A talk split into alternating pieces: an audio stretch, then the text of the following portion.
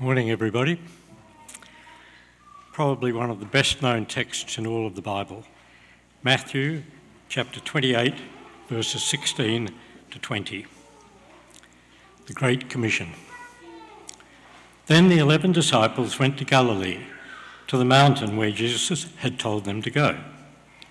When they saw him, they worshipped him, but some doubted. Then Jesus came to them and said, All authority in heaven and on earth has been given to me. Therefore, go and make disciples of all nations, baptizing them in the name of the Father and of the Son and of the Holy Spirit, and teaching them to obey everything I have commanded you. And surely I am with you always to the very end of the age. Dear Lord, we just pray that as we come and look at your word this morning, uh, as Trevor said, this is one of the best known passages in the Bible, and sometimes these best known passages in the Bible, we, we think we know everything about them. Uh, but Lord, your word is so rich, and we just pray, Father, that as we look at this passage, that you would help us to look at it anew, uh, that you'd help us to see the uh, first few verses in this passage and how they relate to the last few, which is the ones that we often so focus on. And Lord, I just pray that today wouldn't just be head knowledge, something that we know better, but I just pray that you'd help us to put this into action, whether it's overseas or whether it's right here in Lonnie or some other part of Australia. Lord, we ask for this in your name. Amen. Now, have you ever been to a meeting with someone, a meeting that's been planned and that has a great deal of anticipation? So perhaps if you're single, or cast your mind back if you're not single, when you used to be single and there was a date with someone who just might be Mrs. Right or um, Mr. Right to be your future spouse. Imagine the anticipation that you feel. Or perhaps it's a job interview for that dream job, that career that you've been heading for for years, and finally you've scored the interview and you're getting ready to go to the interview. Or perhaps it's a loved one you haven't seen for years. Perhaps you have relatives in Western Australia, for example, and uh, they live in another state or another country. I'm not sure which category WA falls into. But finally, the border opens, and after two or three years, you're going to see them again. What's the feelings that you feel like just before that meeting? You know, it's more than just a normal meeting. It's no, more than just the g'day you say to your neighbours, or maybe even what we say to each other here on a Sunday morning. But it's a highly anticipated meeting. And today we are going to talk about a very highly anticipated meeting. And this is a meeting in the region of Galilee, which is in the northern part of Israel. And this is with the risen Jesus. Jesus after he has risen from the dead. And it's right at the end of Matthew's Gospel, chapter 28, the last chapter. In fact, the last few verses of the entire Gospel, which we often call the Great Commission. Now, Jesus has only recently risen from the dead. Imagine if you were going to meet someone, you know, you've just heard that someone's risen from the dead. Can you imagine the anticipation? And Jesus had sent a message to his disciples to go to Galilee and to meet him there on a particular mountain in Galilee. We don't really know, don't know which one it is now, but obviously the disciples knew which one to go to. He obviously had something very important to tell them. And for us, when we read through the Gospel of Matthew, now I don't know how long ago it was since you've read the Gospel of Matthew, but as readers of the Gospel of Matthew, if you'd read through the whole book, these last few sentences of the entire book are like the conclusion of the book. Everything else in the book of Matthew has been leading up to this point. This is like the take home message, the final instructions of Jesus to us, not just to the disciples there on the mountain. And so let's have a look at those first three verses in that passage. Then the eleven disciples went to Galilee, to the mountain where Jesus had told them to go. When they saw him, they worshipped him, but some doubted. Then Jesus came to them and said, All authority in heaven and on earth has been given to me. Friends, have you ever thought about what those few words mean? All authority in heaven and on earth has been given to me. So often, when we look at these last few verses of Matthew and we think about what we call the Great Commission, we think about the next few verses about going and making disciples of all nations. And it's true that that is important. And that is what this final speech is all about.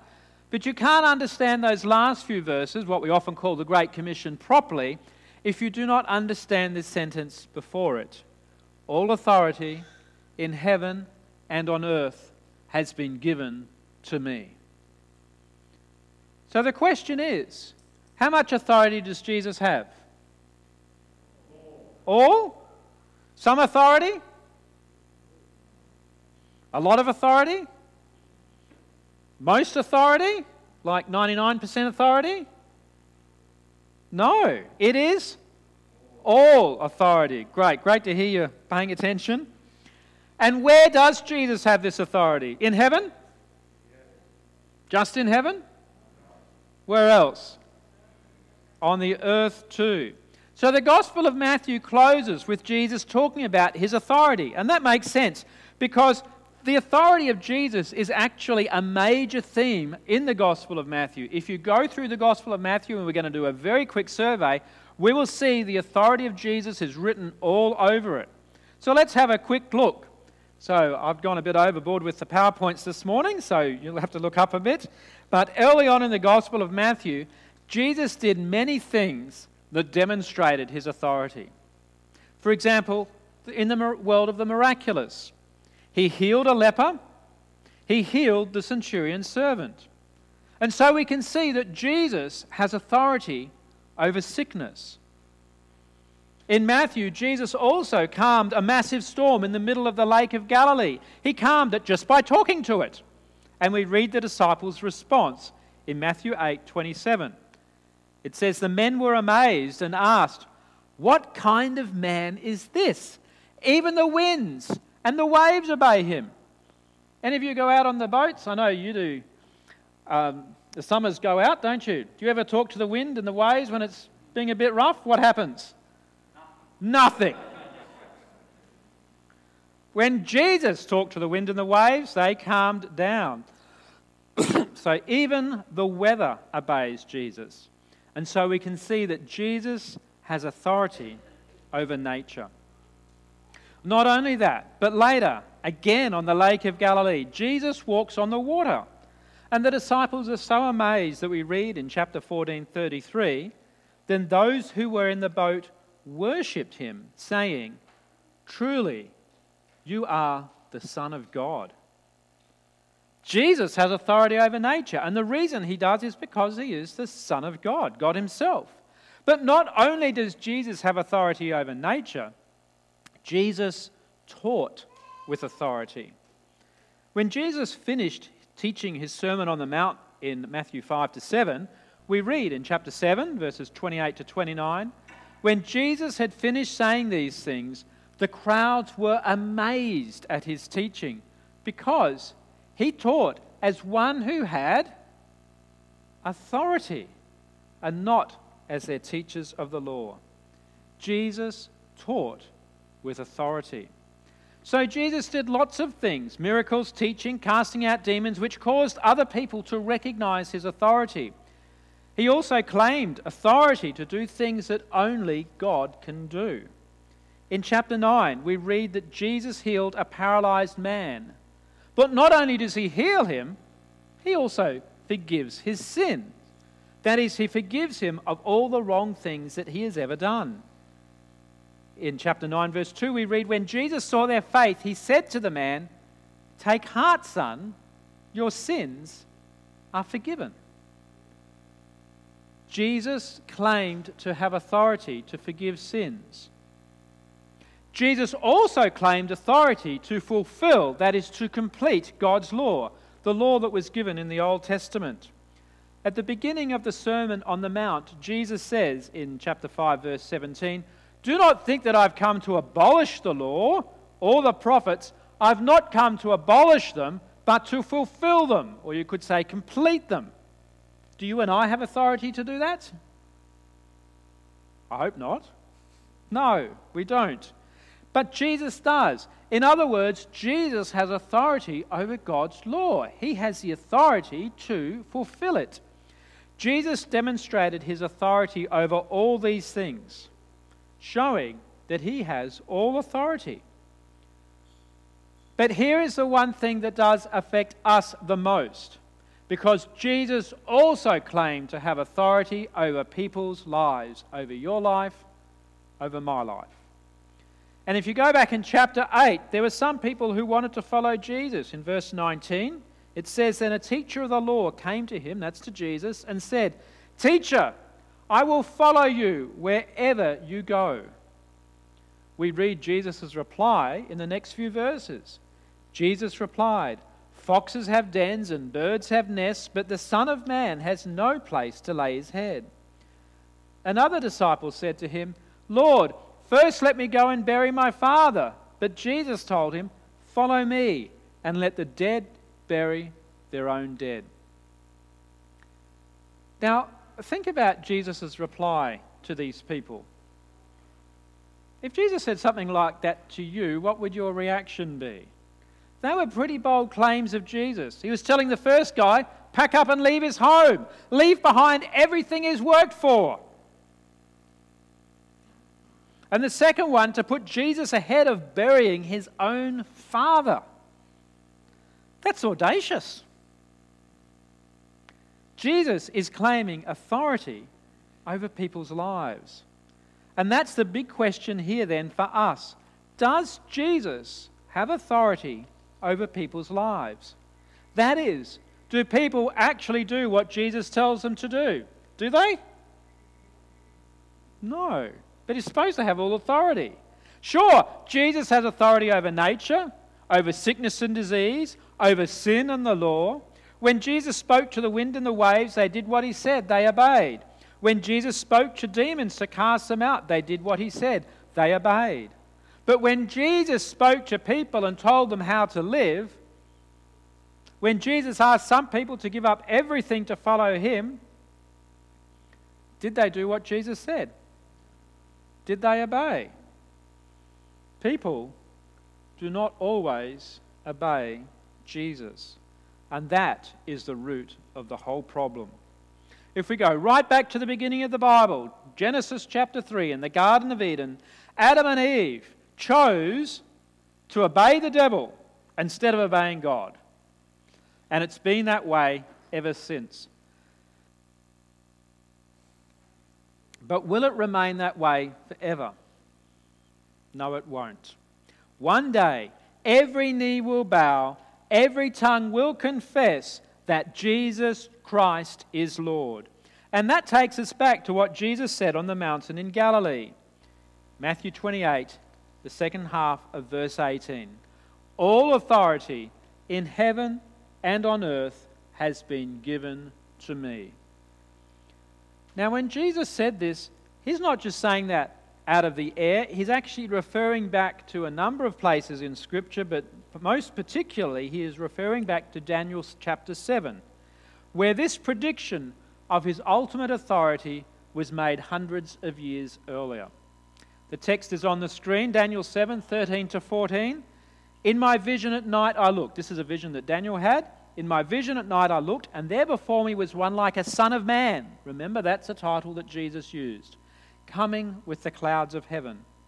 He approached the Ancient of Days and was led into his presence.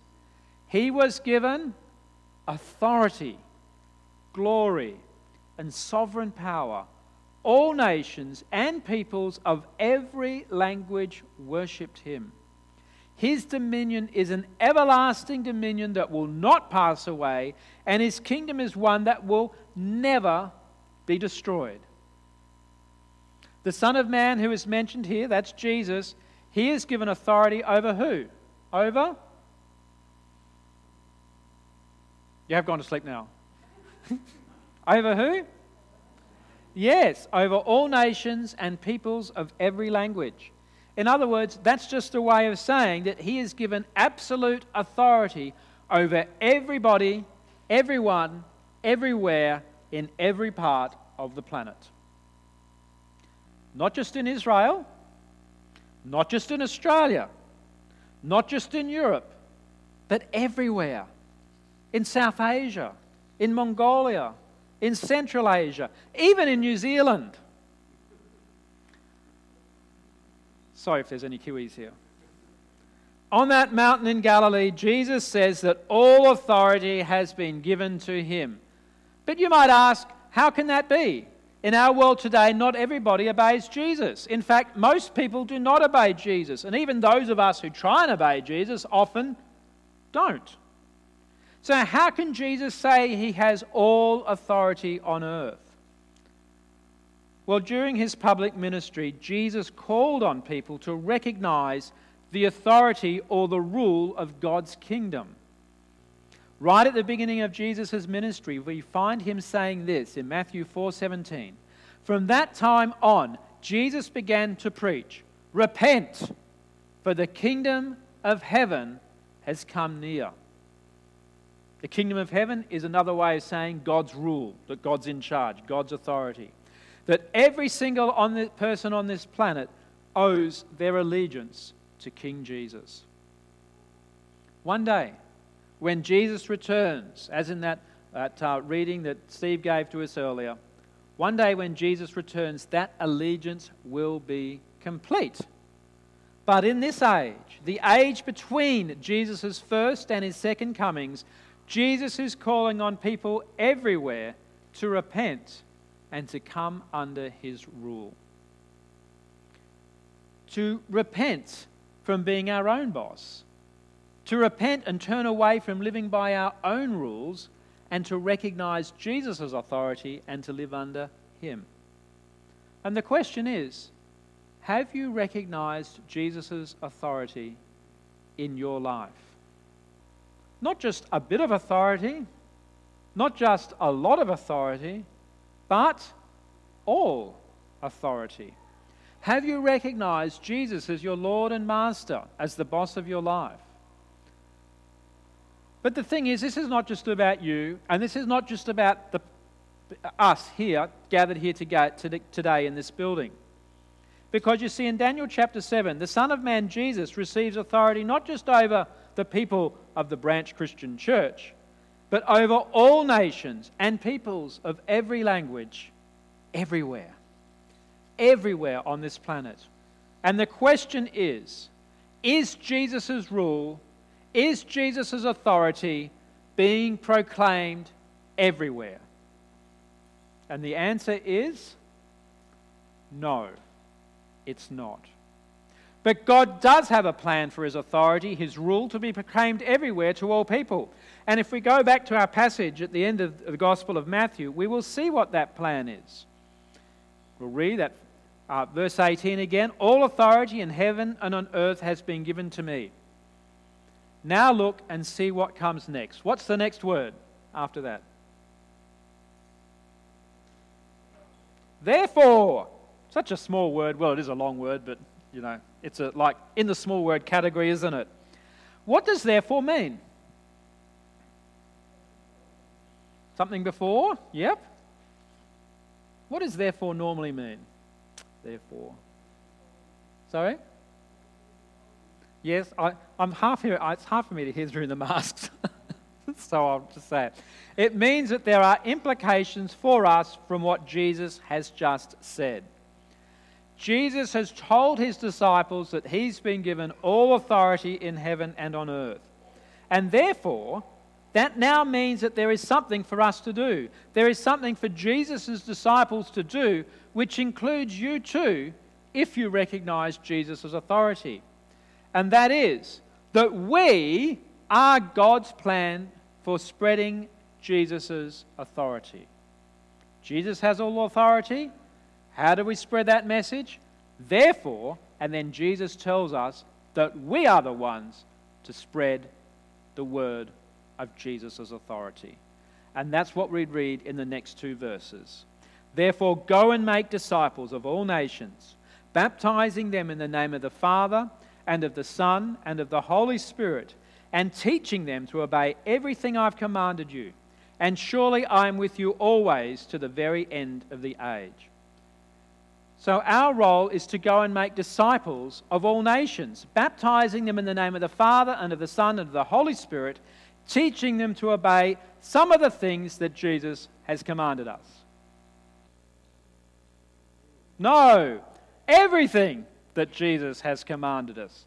So remember what all authority means it means everyone, everywhere, obeying Jesus in everything. And friends, this is the key point to this whole passage. If you look at verses 19 to 20, this is exactly what Jesus tells us to do make disciples of all nations. That means proclaiming Jesus' authority to everyone and everywhere on every corner of the planet. And then teaching them to obey everything that Jesus commanded so that they come completely under Jesus' authority. Not just in the easy to do things, but everything that Jesus has told us to do. In other words, the Great Commission of verses 19 to 20 is nothing less than Jesus enlisting us to proclaim his authority to all people, his complete and absolute authority on earth, proclaiming, Repent, for the kingdom of heaven has come near. The kingdom, the rule and authority of the Lord Jesus. But first, before we go further with this, I do want to correct one misunderstanding about this passage. The first word we read after therefore is the word go. And because that's the first word that we read after therefore, we often think that the main thing that this passage is talking about is overseas missions. And that the main thing is that we go somewhere. We go to another country. We go to another country, uh, culture. It doesn't matter which one, just so long as it's not here. And that's often what we think mission is going somewhere, anywhere. And the more different it is to us, especially if the people are poor, or they look different to us, or they eat food that's strange to us, then we think that that is mission. Now, it is true that the word go is there, but grammatically, in the original Greek, it is actually not the main verb in this sentence. The main verb of this sentence, where the focus is, is on make disciples. The focus of what Jesus is saying is not on going somewhere exotic but it is on making disciples. And by a disciple, we mean someone who turns away from doing their own thing, running their life their own way, and who accepts the authority of Jesus. Now, who does it say here that we are to make disciples of? All the nations. Now, this is a confusing term. When we think of the term word nations, we usually think of countries. So, like Australia, India, Malaysia, Japan, Canada. How do you make disciples of countries? Well, the word here doesn't mean nations in the sense that we often think of it. The Greek word here, and I know you shouldn't really throw Greek out too much in a sermon, but I will today, because you may have heard of the word already, is the word ethne. Has anyone heard of that word? Ethne? Okay, so I thought some of you might have heard of it. It is a very common word in the Bible. And when it's translated from the Greek into English, it's usually translated one of three ways into English, not always the same way. One of the ways is Gentiles, it's one of the most common ways. Another way is pagans. And then another way is nations. Now, from an English speaker's point of view, those three words don't really look anything like each other Gentiles, pagans, or nations. But if you put yourself in the mindset of one of Jesus' Jewish disciples 2,000 years ago, they actually do make sense as being the same sorts of people. And that is because Gentiles are people who aren't Jews. That it means they are outside of our group, they are outsiders. Pagans are people who have a different religious belief than we do. In other words, they are outsiders. The nations, the nations, when you read it in the Bible, is normally shorthand for other nations. In other words, foreign nations. So they are foreigners. In other words, they are also outsiders. So, in other words, the Greek word ethne means someone who is not in my group.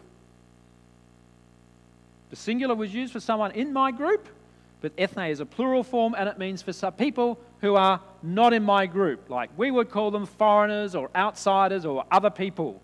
Us in the them and us. So, what basically Jesus is saying in Matthew 28 19, when he says to make disciples of all the ethne, is to go and make disciples of all the outsiders. That is, everyone who is not already a disciple of Jesus. We would call them non Christians. And that makes sense because if Jesus' authority is to be spread to everyone, it needs to be first and foremost spread to those who do not already know about his authority, to people who are not Christians. For us, this means that we need to be intentional in looking for where those outsiders are, where the non Christians are. And coming back now to that word go, it is important there in the Great Commission. And the reason it's there is that when we see where the non Christians are, then we need to go to them. We cannot just stay inside the Christian world, inside the church. We must go to where the unbelievers are, whether they're across the road or across the world. So we need to ask then, where are the unbelievers? Well, all you need to do is step outside the, the door of this church and you'll find them pretty fast. But I want to look at this two aspects of this. Firstly, at the global level, and secondly, at the local level. First, let's have a look at the global level. I find that Christians often, they're all for the global level and ignore the local level or the other way around. But they're both important. If we have a look at this map, this is not a normal map of the world. This is a map of the world that is based on where people have heard the gospel and where there are Christians. The red shows where what we call unreached people. That is, people who live in the red parts of this map have probably never heard the gospel in their entire lives, and the vast majority of them will never meet a Christian in their entire lives. Can you imagine that? And that's also the yellow. The yellow is like the more traditionally nominal places, like in Europe, but, but really it's a nominal thing, it's post Christian, so they're pretty much like the red areas. So the yellow and the red areas are those places where people really do not have access to the gospel. The green areas are areas where people do have an opportunity to hear the gospel, and there are at least a few percentage of the population who are Christians. And if we have a quick glance at the world statistics, it shows us that the spread of Christianity across the world is not even. Some places in the world have relatively high percentages of real, committed Bible believing Christians who take the authority of Jesus seriously. And the most Christian places in this world are coloured green on this map on the screen. And some of the most Christian countries in the world may surprise you. Where are they? Can someone tell me what you've noticed up there on the map? Where are some of the most Christian places in the world? Kenya, yes?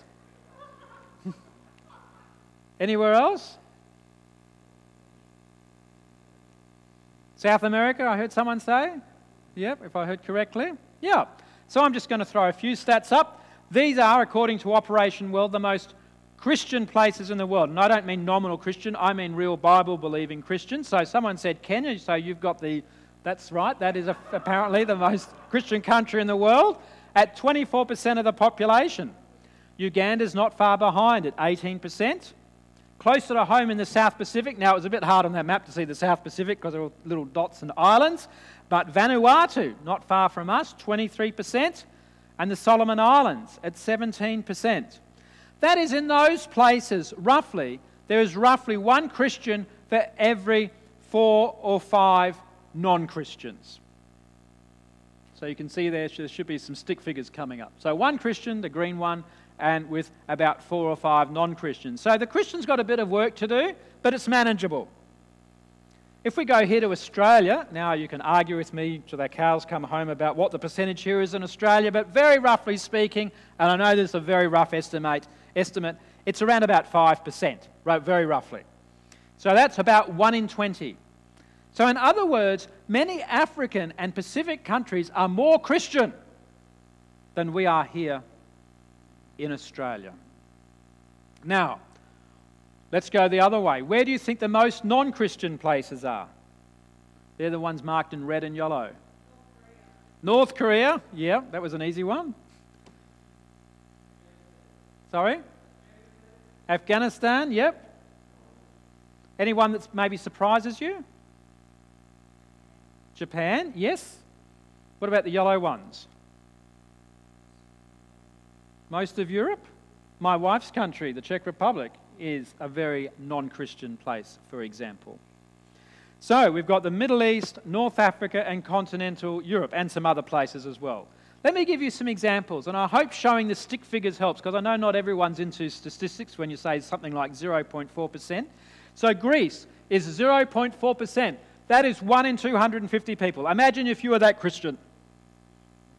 How easy is your job to reach those 250 people per Christian? Pretty hard? Much harder than here, isn't it? Let's go to Tunisia in North Africa. It's 0.1%. That's 1 in 9,000 people. Yes, I didn't count them all, but I counted them in batches. So it is around about 9,000 stick figures there. Can you see the scale of the problem for them? Let's now go to Turkey, the most unreached country in the world. 0.04% or 1 in 25,000.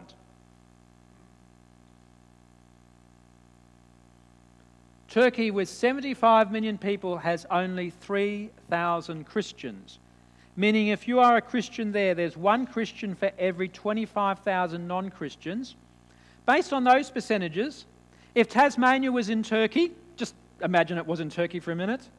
If Tasmania was in Turkey, there would just be 20 Christians in the entire state. 1, 2, 3, 4, 5, 6, 7, 8, 9, 10, 11, 12, 13, 14, 15, 16, 20. That's you. The rest of you and you're it for Tasmania. And it would be about three to four Christians in Launceston. So that's just the, the four Dingomancers there you're it. The rest of you are non Christians, never heard the gospel. You've never met the Dingomancers, so you've never heard the gospel. So if we look at verse 18, Jesus having all authority on earth, is his authority recognized in Turkey and places like it? No, it's not. Do the people there know of the good news? With so few Christians, how can they hear the good news, turn away from their sins, and receive eternal life? The answer is they can't. But God has a plan for those people to hear about Jesus, about his authority, and about his death and resurrection, through whom they can receive forgiveness for their sins and eternal life. And that plan for them to hear about Jesus is who? Us. Us. Jesus has given us a job to do to go and make disciples of those who are not already his disciples. And so some of us must go to these places, and we often give them the title missionaries. Well, what's that got to do with us? How do I apply it to my life? Well, firstly, some of us should be going as missionaries. People like Kate and Q&A and Peter and Anne, but we could send more. People who work in countries where very few people follow Jesus. And the rest of the church should send those people and support them as they go out. And we could send more. But at the end of the day, even if we send a few more, only a few of us will actually go overseas to those unreached countries in the world. And I've found that often the rest of us look at these final verses in Matthew and we think, well, I'm not going overseas. Therefore, these verses aren't for me. But they are for you. Why? Because there are plenty of people right here in Lonnie, in Tassie, in Australia, who do not recognize the kingdom of God, who do not recognize the rule of King Jesus. And if you're here today and you're one of those people, if you've not recognized the rule of Jesus in your life, I urge you to do so, to repent to turn away from doing things your own way and to trust in Jesus. And because of Jesus' death on the cross for your sins and his resurrection from the dead, in which he put death to death, if you turn away from the wrong things that you do and recognize Jesus' authority over your life, trusting him, following him, he will forgive you of all your sins and will give you eternal life. But for those of us here who already are Jesus' disciples, we have a job to do. We've seen the stats. Approximately 5% of Aussies are Bible believing Christians. Okay, that's a lot better than Turkey, for example, but it still means that 95% are not. 19 out of 20 people are not. 19 out of 20 people around you do not recognize Jesus' rule. They're still lost in their sins. They do not have eternal life. And Jesus has told us to, told us to go and make disciples of them, of those unbelievers, those outsiders. And the very same principles that apply on a global level also apply on a local level. We need to be intentional about looking out for where the unbelievers are. One tendency that we often have as Christians is that we like to stick together. It's a natural human tendency to stick to people who are like us. We like to work with other Christians. We like to hang out with only with other Christians. And the problem with that is if we only hang out with other Christians, it's not being biblical. It's not obeying Jesus. Why? Because Jesus told us to make disciples of who? Yes. Did he tell us to make disciples of other Christians? No. He told us to make disciples of the outsiders, of the non believers. Friends, in your community where you are, there are heaps of people who are outside the orbit of Christian influence. The people you work with, that's probably the primary mission field that most of us will have. The people you study with, most of them do not come to church on a Sunday. But Jesus' authority needs to spread to them too, and we need to be intentional about reaching them. How do we do that? We can do it in lots of ways. For example, when you are planning your career or thinking about what sort of job you might do, don't just think of the money or the benefits or what you like doing the most, but think about what job is going to put me in touch with non believers? What job is going to give me opportunities to build relationships with non Christians so that I can tell them about Jesus and his kingdom? Think of joining a club or getting to know your neighbours. We've been trying to do that. It's not that easy in this, our culture to do that, but we've been trying. I want to challenge us all to start thinking like a missionary, a missionary to the non believers of Lonnie, and start making choices in the way we live that will put us in meaningful contact with unbelievers.